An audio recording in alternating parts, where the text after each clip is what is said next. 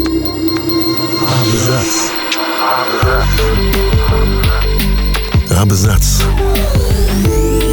О книгах и писателях. О книгах и писателях. Всем привет, я Олег Булдаков, и сегодня я расскажу о юном революционере, говорящей луковице по имени Чиполлино.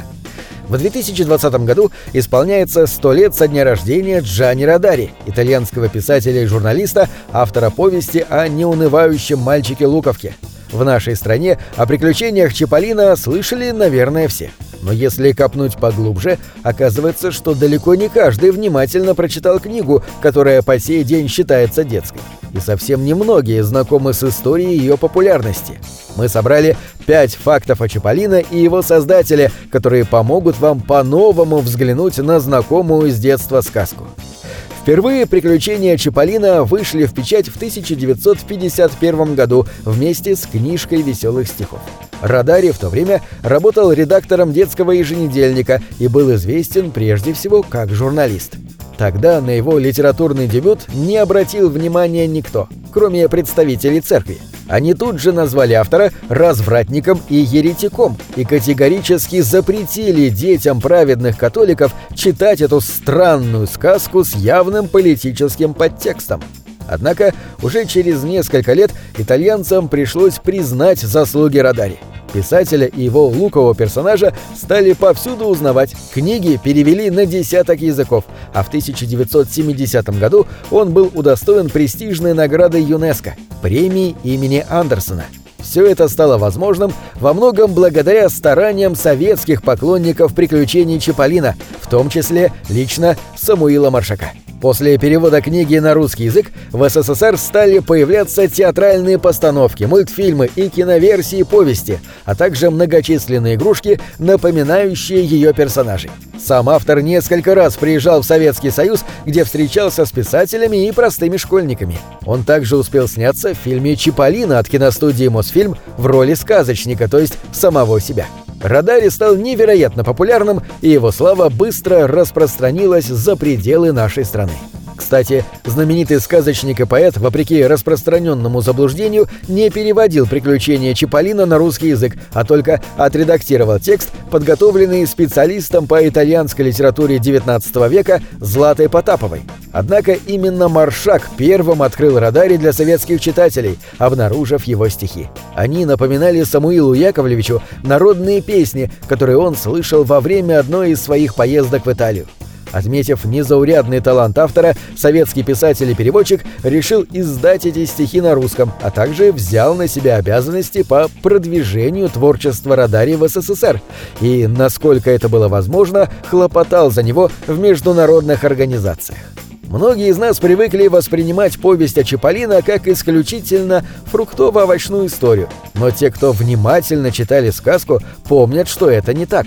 В ее полном варианте герой не только защищает простых обитателей садов и огородов от произвола более изысканных лимонов и вишен, но и знакомится с огромным количеством диких зверей, также попавших в своего рода тюрьму – за осад. Чиполлино успевает все и сразу. Он договаривается с пауками, ведет философские беседы с индийским слоном и даже заводит дружбу с опасными хищниками, бурыми медведями.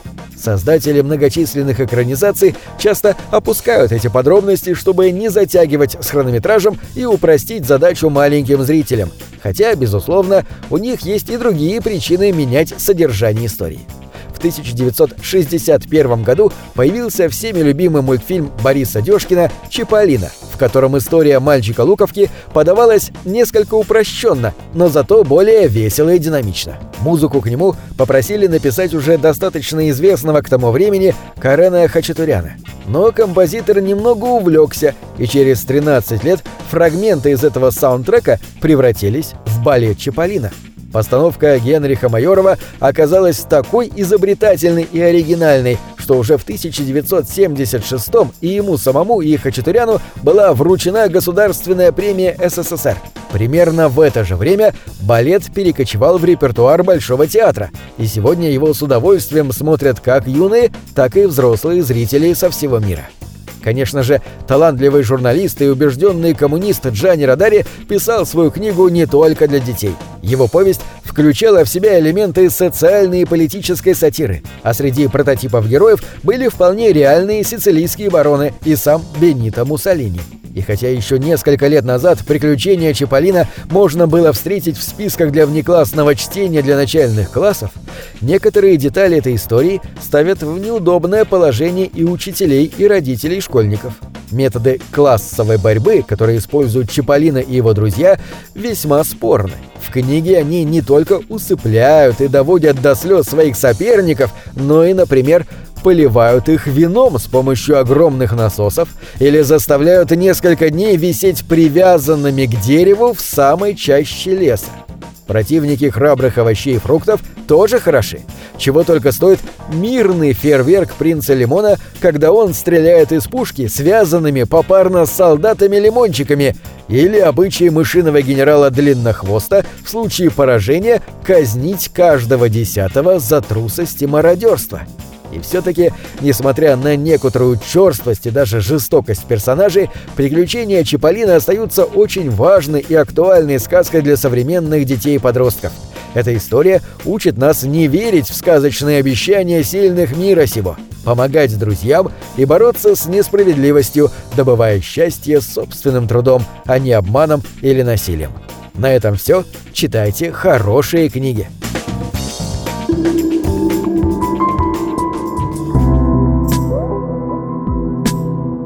Книги — это двери, что выводят тебя из четырех стен. С ними ты проживаешь другие жизни, а свою умножаешь в тысячу раз. Тысячу раз.